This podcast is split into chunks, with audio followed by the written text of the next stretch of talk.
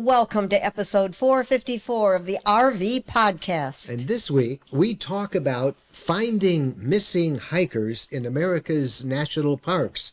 You'll be surprised how many there are.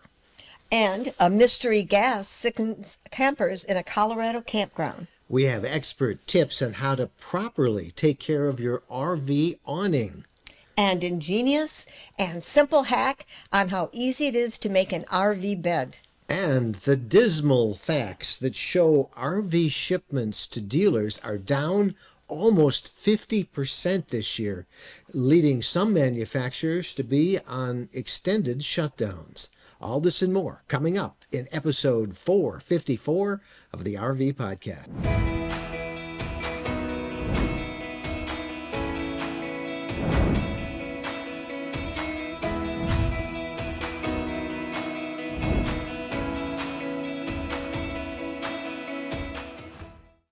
Hello, everybody. I'm Mike Wendland, and this is my lifelong traveling companion and my bride, Jennifer.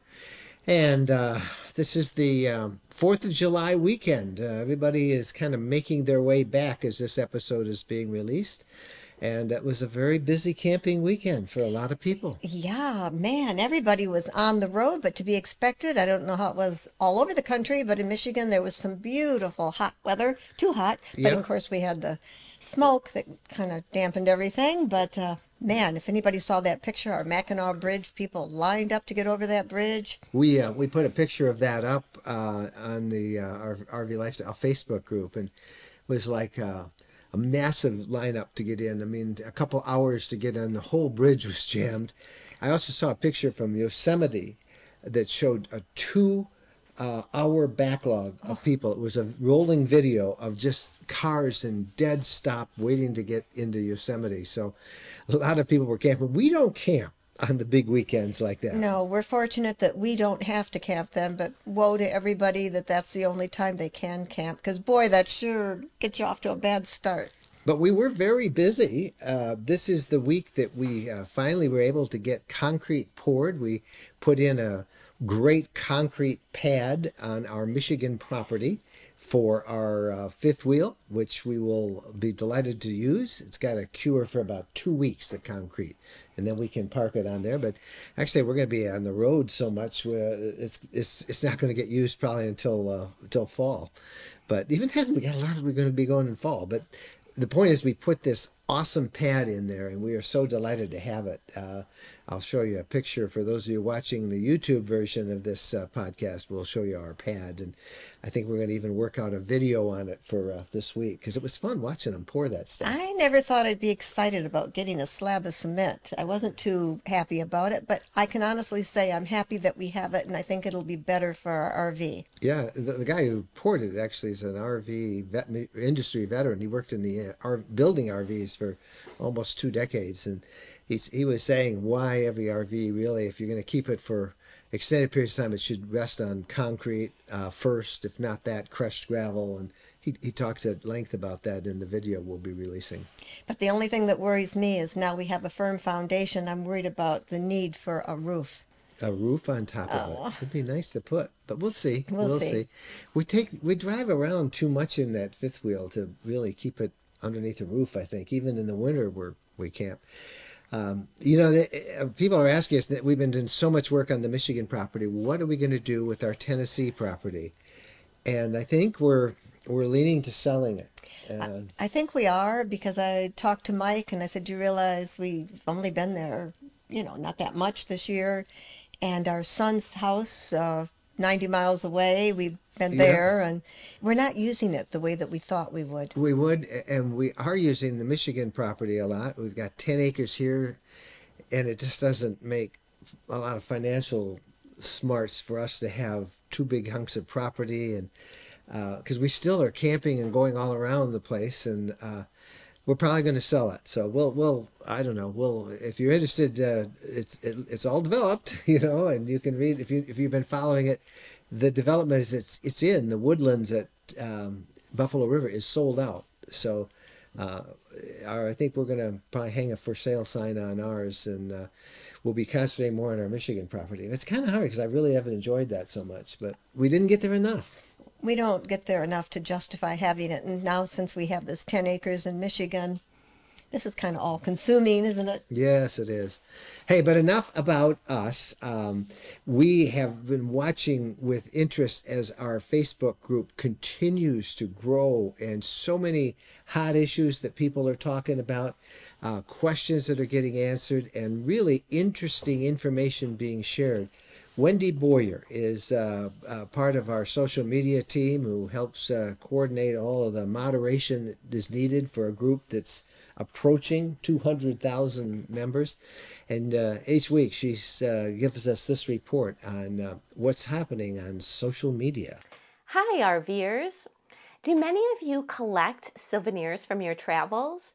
Well, Darlene this week, she asked the group what they collect from states they visit because she was looking for some ideas. And boy, did she get a lot of them. We're talking more than 750 responses.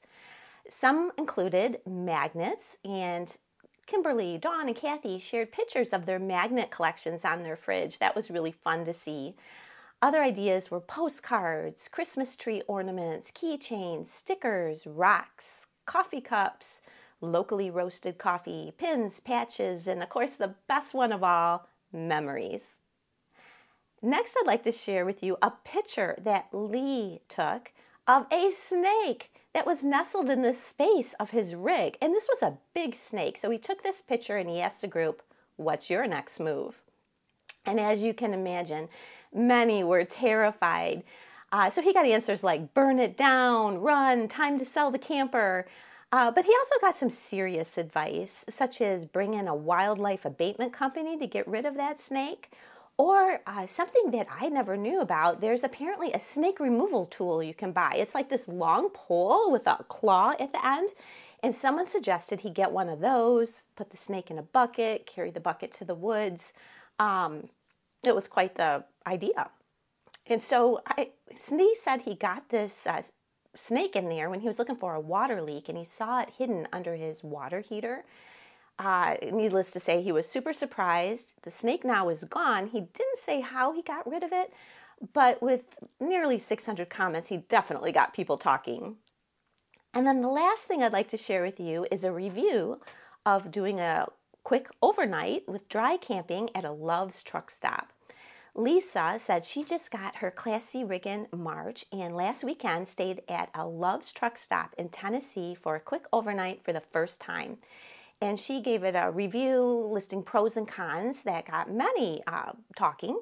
Some of her many pros were it was free, she could dump, she could fill up with fresh water, and wow, there was this amazing shower she could take there. The shower was huge, tiled, clean. She took a picture and it looked amazing. Some of her cons were there was some road noise, and apparently that shower was not cheap. And of course, there was a little bit of a diesel smell in the air because she was at a truck stop. But overall, she rated it a 9.5 out of 10, and it was really helpful to many of us. And that's it for me this week. I'm Wendy Boyer, and I will see you next week with more highlights from the RV Lifestyle Facebook group. Well, that's fun. Every week I look forward to what Wendy's going to tell us that everybody's talking about. And I can relate to the uh, what do you buy as a little souvenir that you can remember a spot that you go to. We started out with magnets, and then a refrigerator wouldn't uh, work with the magnets. and then what do we do with all these magnets and pins? Well, I put them all on my hat. Yeah, and pins. it kind of like stretched out my hat.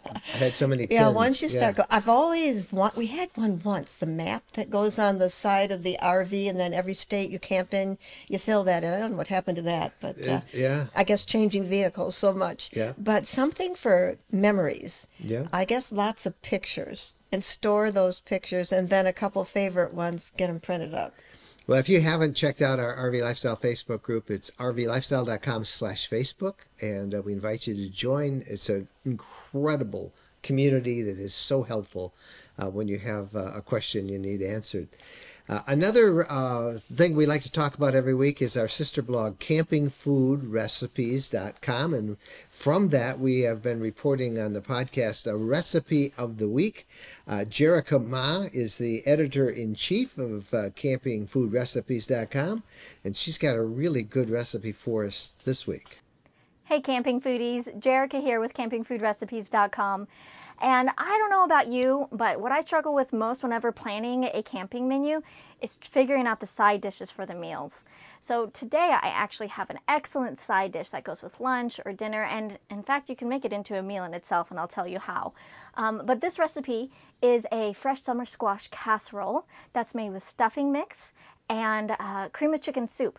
But if you're a vegetarian, you can actually swap out that cream of chicken soup for cream of mushroom soup, and you're good to go on that. Um, but this dish is really easy to make. You do a little bit of cooking on the stove, then you pop it in the oven, um, and you just end up with this really fresh, family favorite of a side dish that can go with anything. Um, you can even make it in advance. It freezes and, um, and refrigerates quite nicely, so you can heat it up once you get to wherever you're going. Um, and as I mentioned, you can even make it into a one pot meal or a one dish meal um, by adding cooked chicken or cooked turkey to the casserole before you pop it in the oven. Um, or you can do as I've done before and you just stop at the store, grab a rotisserie chicken, and serve that alongside with this dish. So it's, it's a really easy go to meal for every single camping trip um, that it's definitely worth checking out at campingfoodrecipes.com. And I don't want you to forget that you can submit your own favorite camping recipes through our website. Uh, we'd really love to see, um, you know, your family favorites, your camping favorites, your go-to make ahead, um, freezer meals, anything that you like to take um, with you camping. Um, go ahead and share that on our site, and we get to share it with our community so everyone can enjoy it too. So that's it for me this week, but I will see you next week with our favorite camping food recipe of the week. Well, that fresh summer squash casserole sounds like something that would be worth trying out. And you know, as you travel around in your RV, you're you're also visiting a lot of local communities and buying fresh produce, and it's uh, it's great. You can see so many cool recipes. Just go check it out at uh, campingfoodrecipes.com. And don't forget to send us your favorite recipes. Yep, there's a link right at uh, the website, and uh, we love to, to get your recipes too. All right, when we come back, it's the RV interview of the week. It's a fascinating discussion we had with a veteran uh, uh National Park Service uh, law enforcement officer who's been on many lost hiker uh, searches you'd be surprised how many people get lost in national parks. And uh, you're going to find this interview very interesting coming up right after this. The one thing that can ruin a perfect RV trip is a bad mattress. And believe us, we know. Over the years, we've tried many and found them all wanting until now. Now we sleep on the RV mattress by Brooklyn Bedding. Quite simply, it's the best we've ever slept on. We chose a queen sized Aurora Luxe medium firm mattress that arrived tightly rolled in a box. All we had to do is put it on the bed, unroll it, and wait for it to recover from the compression. Then we put the sheets and the bed covers on, and we found we slept so well on it that we ordered another one for our home. That's how comfortable it is. Our sleep is now so luxurious and deep that we can't imagine using a different mattress. Shipping is free, and if you're disappointed with the current mattress in your RV, you owe it to yourselves to try the RV mattress by Brooklyn Bedding. Brooklyn Bedding sends out all of their RV mattresses from their own factory in Arizona. That means they're able to use premium materials at a reasonable price for you with no middleman bringing up the cost. And right now, if you visit rvmattress.com slash rvlifestyle, you'll get the maximum discount off your mattress with the promo code RV Lifestyle. Again, use the promo code RV Lifestyle for a big discount on your RV mattress by Brooklyn Bedding. We're sure you'll be as thrilled with your RV mattress by Brooklyn Bedding as we are with ours. It really is the most comfortable mattress we've ever slept on. All right, welcome back. Time now for the RV uh, Lifestyle RV Podcast interview of the week. And we got a good one this week. And do you know, do you have any idea how many people go missing every year in the national parks? Make a guess, write it down, and then listen. Yeah, our guest this week is Andrea Lankford. And Andrea is an author. She's a former law enforcement ranger with the National Park Service. And um, she is an expert in finding lost campers and hikers. Uh, she spent uh, 12 years uh, as a law enforcement ranger for the National Park Service. She led rescue missions everywhere from Yosemite to Grand Canyon, searching for lost hikers, uh, flood victims, uh, downed aircraft, suicidal subjects, and more. She left the NPS a bit frustrated, among other things, with its bureaucracy, and she has since become a nurse and an author. And she's written two books. Uh, one of them was out a couple years ago called Ranger Confidential Living, Working, and Dying in National Parks. And we'll put a link to that in the show notes for this episode. And her brand new book is coming out in just a, a couple weeks. It's called The Trail of the Lost uh, The Relentless Search to Bring Home the Missing Hikers on the Pacific Crest Trail. It's a fascinating account. And uh, she is our guest, and uh, she's seen it all and has some great uh, insight into how easy it is to get lost, how hard it is sometimes to find them, and what to happen, uh, what, what you should do if it happens to you, if a friend or you get lost. Well, joining us now from California, I believe, is Andrea. Is that where you are in California? Yeah, I'm in Northern California, about an hour and a half drive from Yosemite National Park. Oh my gosh, uh, what a beautiful place to be. Well, it's great to have you on the podcast. And uh, this is certainly a, a, topic that I think uh, almost all of our audience is going to be interested in because we all like to camp, we all like to explore and to roam.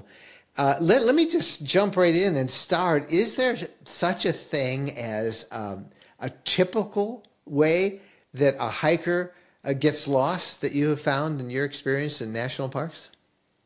Uh, my first response to that is no, because I think every hiker is going to get lost. If you hike uh, enough times, there's going to be time you're like, oh, I think I missed the intersection, right? You know, that happens to all of us.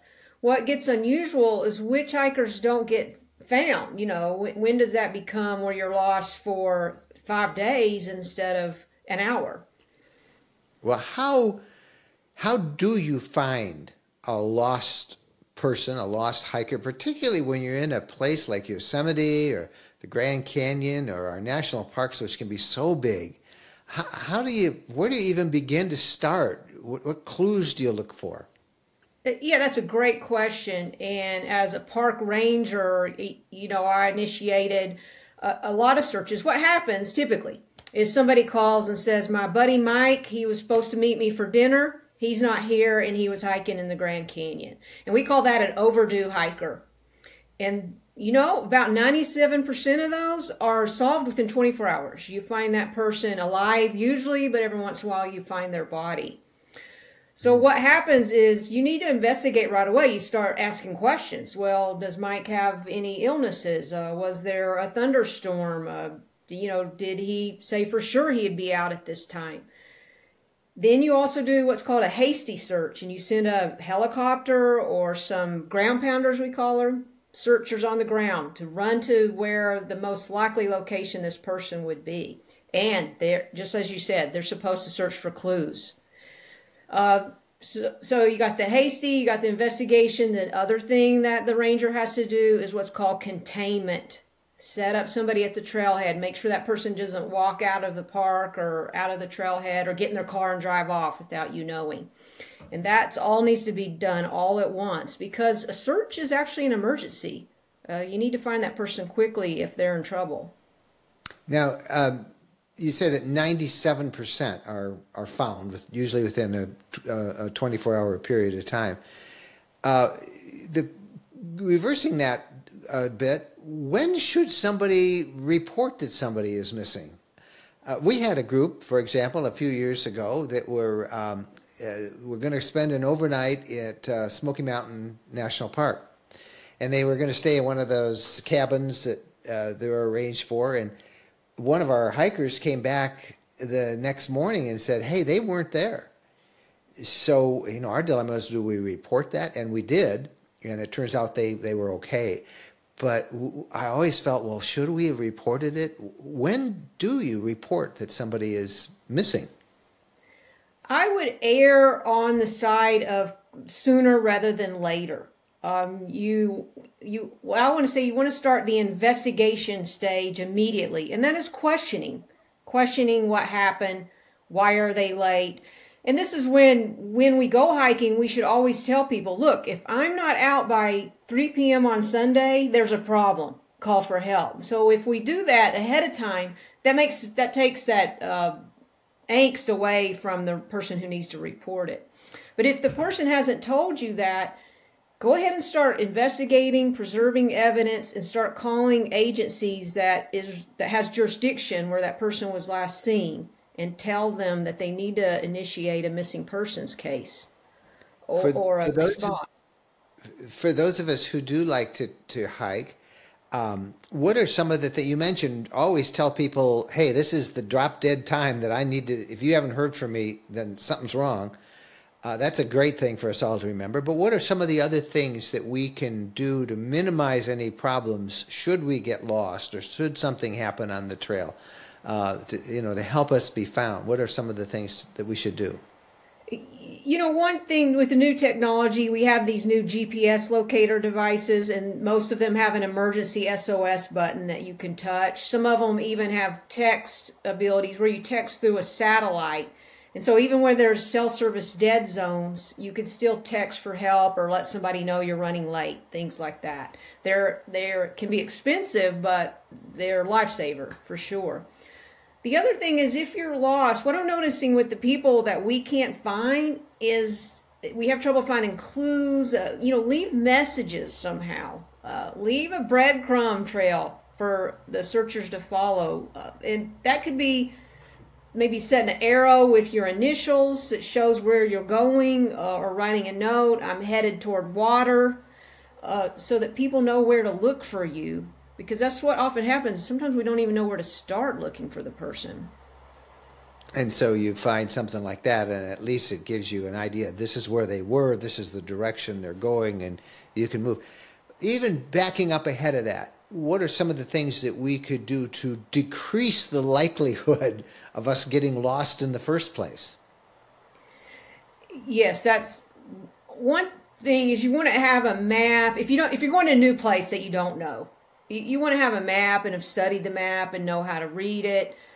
Uh, one thing that sometimes what happens to me is I just spontaneously want to go on a hike. I don't have a map. Go to the trailhead and see if there's a trail map there and take a picture of it with your phone. And so that way it's on your phone. If you lose your way while you're hiking, look on your phone. Um, be careful at intersections. Here's something to do when you're hiking with someone. If you get to an intersection and you're ahead of them and they're slower than you, at every intersection, stop and wait for that person. Go, hey, okay, we're going this way. Because that's how people get separated as they and get lost sometimes is there's a confusing intersection, but the rest of the party went ahead. And so they go down this other way. They didn't, not knowing that everybody else went the other way. So always wait for your hiking buddies when you're at an intersection. Is it? I've heard it often said that if you drive to a, a, a trailhead and you leave your vehicle there, put a note in it that says, "Hey, uh, gone off from this trail and expected to be back, you know, at four o'clock, something like that." Is that a good idea as well, or? I do think that's a good idea. You do because cars get broken into at trailheads. You might want to be careful about where everybody could read that, but Ah. you could also have that note where the rangers would find it if they had to get in your car. Uh, you know, texting a friend that information is probably the best, and also that person knows they're kind of responsible. Look, you're responsible for asking about me if I don't text you by 5 p.m. on Friday um, you know, call it cops Let's uh, or something let's like let's touch base a little bit about about you, Andrea. Uh, you uh, were a ranger for a long time, and how did you become involved in so many of these search and rescue operations? And tell us about your book that's upcoming. That's going to detail some of these experiences. Yeah, I was a National Park Service ranger for 12 years. I started in 1987 and I worked at several national parks, including really big and busy ones like Grand Canyon and Yosemite. And law enforcement and search and rescue was the primary job that I had was, uh, you know, responding to crises in a national park. And so the, these parks are busy enough that rangers see a, a lot of problems and respond to a lot of overdue hikers. So that was a common task for me. So when I was a ranger of the Grand Canyon, I had a missing hiker case and that I was in charge of the operation to find him and I couldn't find him. And it really bothered me. It just, I never really got over it. So fast forward, that was 1995. Fast forward 20 years later, and in 2015, a Pacific Crest Trail hiker named Chris Sylvia, who was 28, disappeared from the trail and was never found. And when I heard about that case, it reminded me so much of the case I uh, failed to solve at Grand Canyon that I just got hooked and I couldn't let it go. I just didn't seem right that he couldn't be found. His gear was on the trail, and so I called his family and asked for their blessing to do a pro bono investigation into his disappearance. And then what happened, I started to meet other people who were searching for other missing hikers who had gone missing on the Pacific Crest Trail. And we started to work together. And that is how the book was born. I just started documenting our experiences, and eventually that became the book, Trail of the Lost. How many people go missing and are never found out there? Uh, it seems like we hear about this fairly regularly. Now, according to FBI statistics, about 600,000 people reported missing every year, and a vast majority of them are found. And most of those are from urban, suburban areas we don't the government is not doing a good job at tracking statistics on people who go missing from public lands but a number that gets thrown out there a lot is there are 1600 people who remain missing from federal public lands uh, national parks forest service. So we don't know as much about it as we should but people it you'll see on facebook and the news you hear about a hiker going missing what about once a week in the summer? Easily.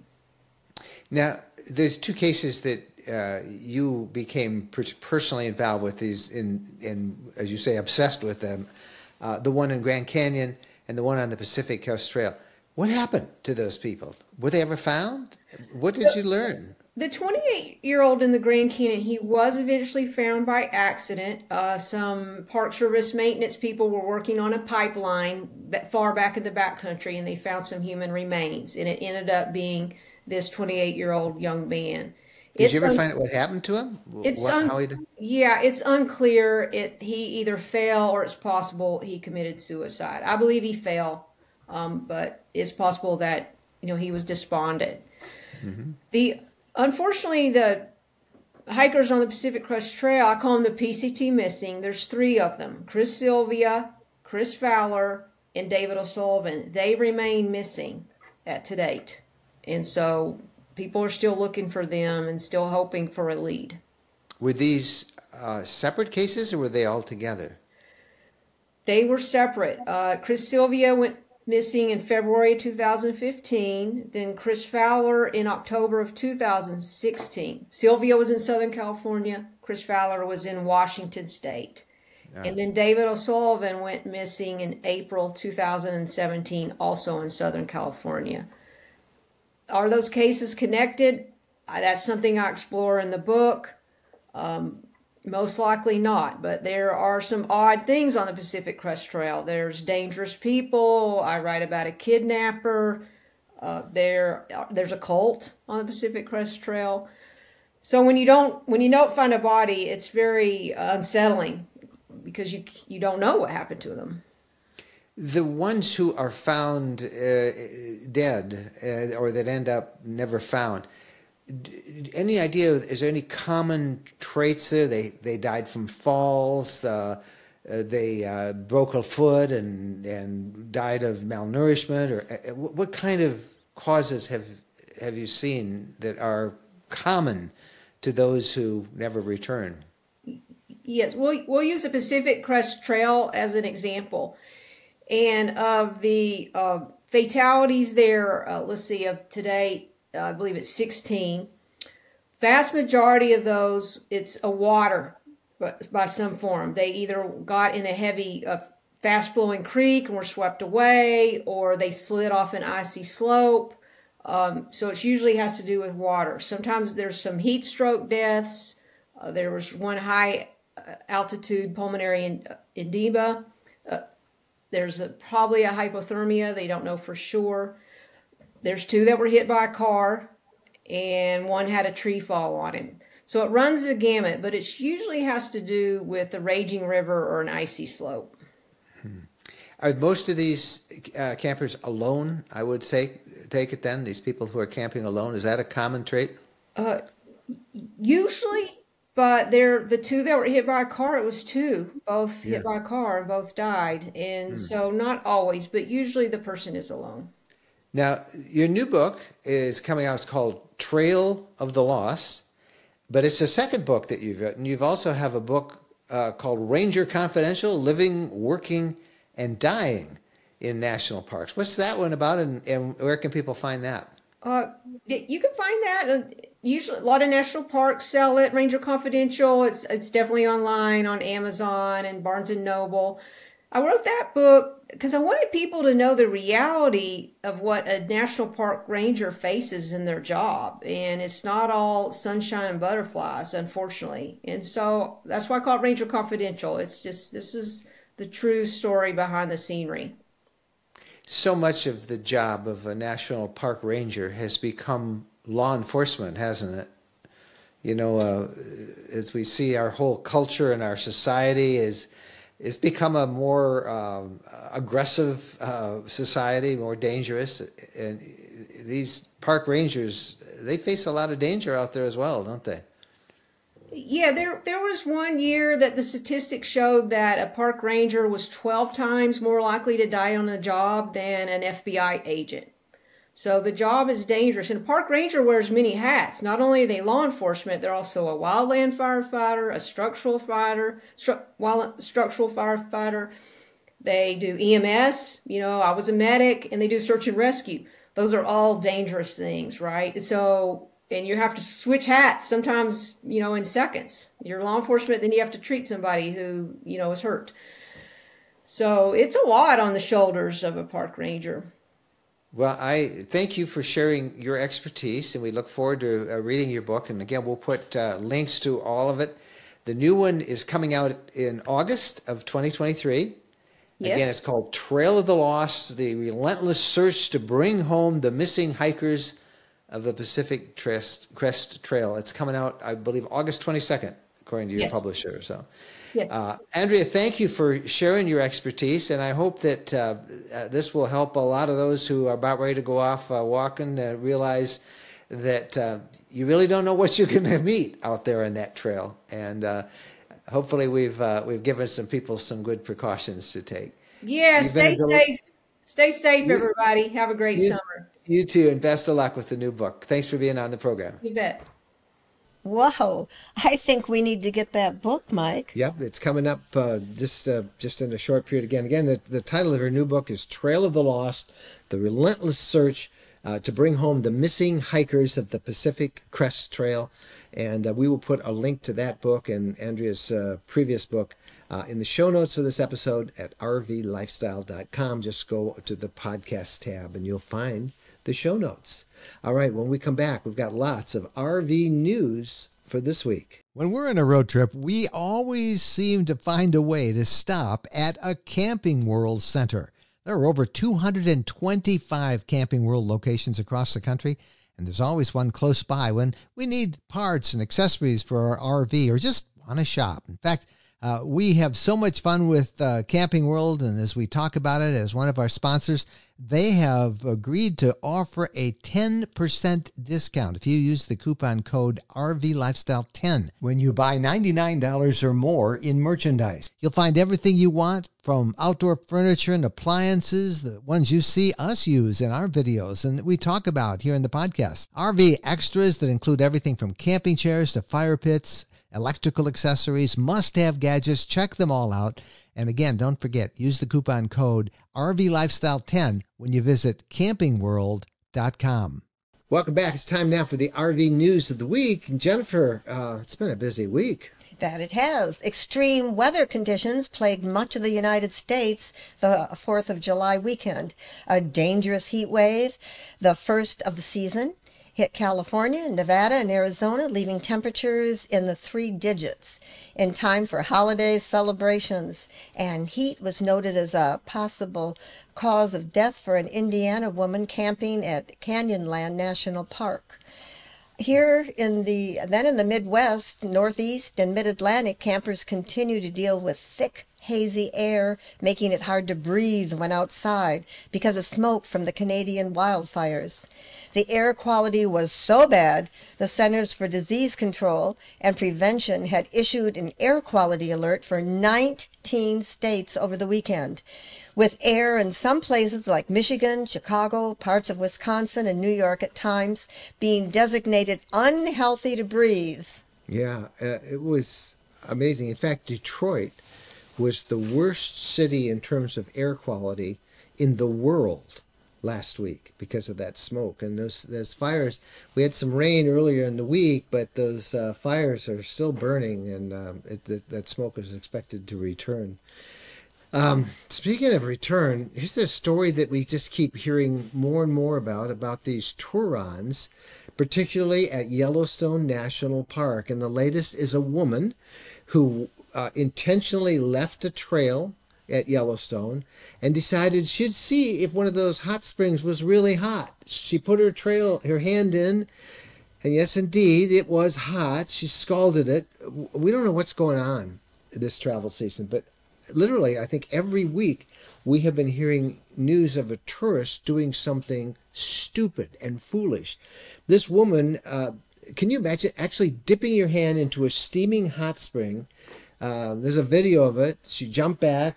She had to go off the trail to Yes. stick her hand in it. Yes, she yelled, "It's hot!" And and, and the man beside her uh, and she both got off the boardwalk. They walked to the edge of this hot spring. Not good. Kneeled down, put her hand in it. The whole thing recorded by onlookers, and then of course it's spread over social media. They'll catch these Tourons, tourist uh, morons. They'll catch her, and uh, they'll be fine. But uh, my goodness, last year, do you remember? We reported about a shoe with a Yes. partially disintegrated human foot being found in a hot spring. I'm not sure if they ever identified that, whoever that foot belonged to, but I mean, w- these people, there's no protecting us, I guess, uh, from Tourons, and they're certainly seeing their share of them at Yellowstone. And there is a reason areas are fenced off. You can break through and, and And fall go- in. Uh, yeah. Yeah, I mean, just totally crazy. Yeah. Totally crazy. Okay, the next story 17 people were sickened by an unknown mysterious gas at a campground in Colorado's San Juan National Forest last week. So the sickened campers were all within four campsites. They reported everything from wheezing to nausea to uh, sore throats and eye irritation. Eight of the 17 required on site medical help, so it sounds pretty serious. An Army veteran who was there described it as possible tear gas or a riot or smoke irritant used to uh, disperse rioters. But specialists came in and could not uh, find the chemical agent in the air. Well, they're still looking. This happened, by the way, at the Vallecito campground in Colorado. That's a tiny, tiny little campground. Like you said, I think four campsites, but uh, Yeah. Who knows what that was? Uh, Well, that does sound suspicious. Four campsites, like Yeah. all next to each other. something. Yeah, some, somebody We'll has- follow up on that as information becomes available. Last uh, story from us uh, uh, in the News of the Week segment a bobcat attacked a man who was sleeping in a hammock at Connecticut's Selden Neck State Park last weekend. We never have heard of bobcat attacks before, but this guy and two other adults who were with him ended up, they killed the animal after the attack. Um, this camp is on an island near Lyme, Connecticut, and the man and the other adults were leading a, a youth group of a youth group on a camping trip. None of the kids were hurt, but all three of the uh, adults needed uh, to be treated at a hospital.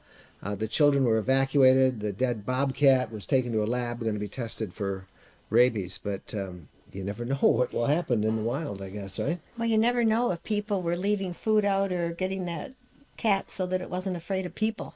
Now, we just gave you some of our favorite news items of the week, but the RV industry has its own publication. It's called RV Business. Uh, we are avid readers of it every day, and uh, we're, we're good friends with uh, uh Rick Kessler. He's the executive editor of both uh, RV Business and Woodall's Camping Campground magazine. These are leading industry publications, and we've asked Rick if he would uh, would give us a, a test every week, a sample of what all the top industry stories were. And uh, Rick has a great report as he starts. So, welcome to the podcast, Rick Kessler from RV Business and Woodall's Camping Magazine. Thanks, Mike and Jen. Let's start with some numbers. Each month, the RV Industry Association reports how many RVs were built by the OEMs and shipped to RV dealerships across North America. For May, that total was 30,919 RVs, which is a decrease of almost 39% compared to the 50,529 RVs from last May. It's a similar story when we're looking at the year to date figures, with RV shipments being down just about 50%. Officials note that both the monthly and year to date declines are not unexpected, as the first half of last year were all record numbers.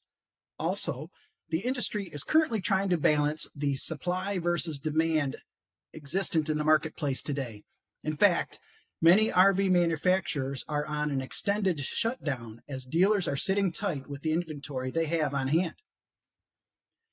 Next up, the hot pace of RV dealership acquisitions is showing no signs of cooling down. First off, Florida based Optimum RV said it was buying two St. Louis area dealerships from Legacy RV. Legacy RV. The acquisitions bring Optimum RV's total locations to 10 in Florida, Michigan, Pennsylvania, South Carolina, and Texas. But in bigger news, Camping World, the nation's largest dealership by far with 198 locations, continued its rather impressive streak of acquisitions. In June alone, Camping World has bought 12 dealerships in seven states. At the same time, Camping World CEO Marcus Lemonis announced the dealership was launching a new business model in which certain locations would be exclusive to a specific RV brand. Lemonis told us the reason behind this strategy is number one, it allows Camping World to expand, and number two, it will better serve those RVers who own those particular brands.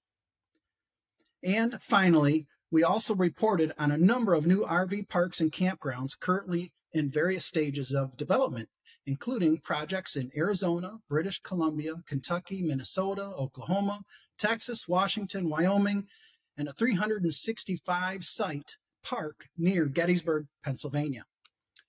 Also, Yogi Bear's Jellystone Parks announced it had nine new parks in development. Campgrounds are still crowded, folks, but help is on the way. And that's the latest industry news from RV Business and Woodall's Campground magazines. Mike and Jen, back to you. Well, Rick will be back again next week with more industry news. And we thank Rick. Uh, it's good to have you on the program, Rick. It's a good mm-hmm. guy. Good guy. Uh, all right. Uh, I want to talk about uh, some RV tips that will come in handy for you. And the first one uh, we're going to do when we come back from this little break uh, has to do with taking care of your RV awning.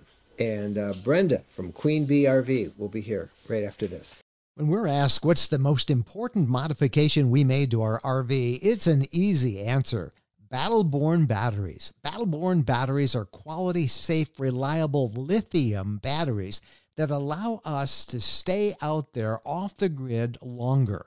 Lithium batteries charge faster, they charge fuller, they're longer lasting, they're maintenance free, and Battle Born batteries are protected by a 10 year guarantee. Now, in our case, they just dropped into the existing AGM batteries that we have, and they'll probably be the same on your rig too. Battle Born battery experts can get those in your rig just like they did with ours. They can also match you up with the right cabling, the inverter, the charger, the solar controller, everything. Jennifer and I swear by our Battle Born batteries. They allow us to boondock off the grid. Check them out. Go to rvlifestyle.com slash lithium. rvlifestyle.com slash lithium. Welcome back. It's time now for the RV tip of the week from certified RV inspector Brenda of Queen Bee RV. Brenda always has such great information. Oh, and your awnings. How many times have you had nightmares about having to put an awning away when it was still wet? And how long does it take to dry out? And how do you clean off some of the things that start growing on your awning? Yeah. All kinds of things. Yeah. So Brenda has a great report for us. Uh, let's go to Brenda from Queen Bee RV. So, awnings are a great way to take shelter from both sun and rain, no matter what time of year you're camping. Inspecting and maintaining them from season to season will extend their life and also keep them looking and smelling fresh. I've inspected tons of RVs that have stained, mildewed, or worn and torn awnings, some that are beyond repair. So, preventing them from getting to this place is really pretty simple. First, wash your awning once or twice a year with the recommended product in your owner's manual that's appropriate for this use. Be sure to allow time for the awning to dry completely before storing it, and the same goes after it rains or snows. If you have to retract the awning before it's dry, extend it again upon arrival to complete the drying process, which could take another 24 to 72 hours. A retracted awning can take weeks to dry if it were still wet or damp when you rolled it up. Inspect the awning fabric for stains, tears, loose threads, pinholes, or excessive wear. I like to watch the awning extending and retracting to make sure it's rolling evenly. And then once it's extended, I'll take a closer look at the fabric from the rooftop view and from the ground or on my ladder. Most small holes can be repaired with a vinyl patch kit. If you see deterioration or tears, try using some of the awning tape that you can find on the camping store websites or Amazon.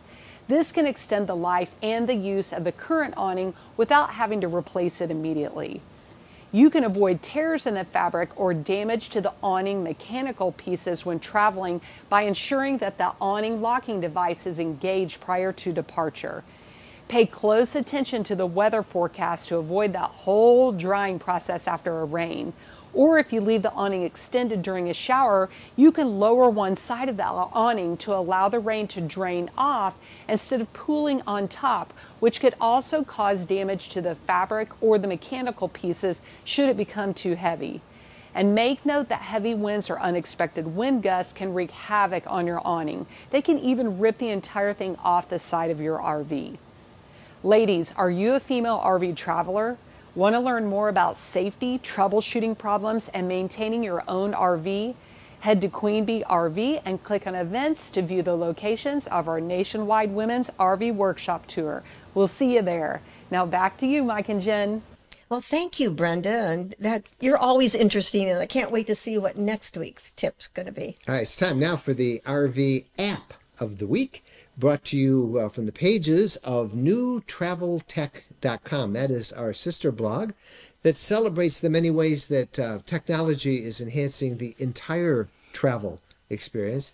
And this week's app is uh, called AccuWeather. You may use it to find the weather as you travel around from uh, place to place in your RV. It's ranked consistently as one of the best weather apps has been for many years, primarily because it's very user friendly and it has these uh, MinuteCast forecasts that really let you look at a particular hour, um, almost minute by minute precipitation outlooks. But what we want to suggest it for this week, in light of these ongoing fires throughout Canada and the smoke and the poor air quality, is to use AccuWeather for its air quality information. Um, I mean, this is the worst it's ever been for much of the U.S. because of these wildfires in Canada and the way our wind and weather patterns have shaped up this summer. Uh, it's been just horrible out there. And forest fires are a part of life, and uh, this app It, it, necessary. Partic- All the train derailments and everything. I mean, it's, it's been a lot of it's air been problems. a lot of a lot of air problems, and this is a great app that tracks them, gives you a map. So as you travel from place to place, you can see it. Now, like all apps, the app is free, um, but it's ad supported, and there's always a bunch of ads on those free apps. That's how they make their money. Uh, but you can get a premium version that removes the ads. Uh, frankly, we use the free version and and are, are very happy with it. Uh, so uh, try it out and, and check it yourself. But particularly during this summer, where air quality has become such an issue, you want to check it out and see it. All right, let's get to the RV questions of the week as the podcast uh, begins to wind down a little bit. And this is a question that we have an answer for from somebody else because we got a um, uh, one of our followers, uh, Patrick Roars from Scottsdale, Arizona, sent this in to us. And we've had this question in various forms for a, a long time. It has to do with how challenging it is to make a, a bed in an RV. These mattresses. Oh, it is challenging. It's a wrestling match. Oh, it really is. We made a video testing out regular sheets and Oh, uh, yeah. different ways to make your bed beddies and was really hard. RV sleeping bed. I was working up a sweat. You know, Yeah, it's we were doing- very very hard. we were showing I think three different types of bedding, and we had to keep making this bed, and it was it was like What's crazy. this we? You were filming. I was Well, crawling around on my hands and knees. Yep, it was. You did a good job too. Yes. Um, well, Patrick has come up with an ingenious uh, system, uh, hack as he calls it, to making an RV bed. And uh, he sent us a video of him doing it. Those of you who are listening to the audio version, you'll kind of pick it up from there. But uh, we urge you to go back and look at the uh, our, our video version found on our uh, RV Lifestyle YouTube channel.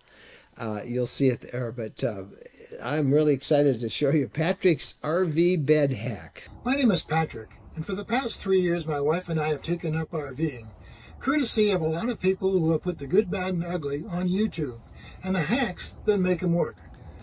I want to show you a hack that I came up with that's been on my mind for some time to get this bed to move. This is a king size bed. It's eight inches thick. It's a new one, so it's a heavy foam, and it is extremely difficult to move until now. Here's the hack. By grabbing onto this bed, I can move it back very simply just by rolling it down. I can reach the back side of the bed to make it. When I'm done, with one simple gesture, I can put it back to where it was. Now, the way I've done that is to pick up three pieces of PVC pipe. They're two inches in diameter, and I've placed them under the mattress. It works very slick, and when you sit down on it, it isn't going to move. And we spent a few nights on this, so we know that you aren't going to be able to feel the pipe. Anyway, that's the hack, and I hope it works for you. Well, what do you think? That makes a lot of sense. It But, sure does. yeah, it just he, he makes it look so easy. You just kind of roll the bed back, then you can get all the sheets around it and then push it back. So uh, thank you, Patrick, for sending that. And we invite anybody who's got an RV hack you, hack you want to share to uh, put a video like Patrick did and send it to us.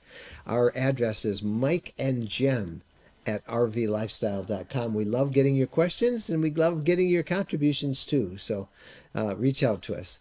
That's it for this weekend. I hope you're traveling someplace fun. Be safe out there, everybody. Happy trails.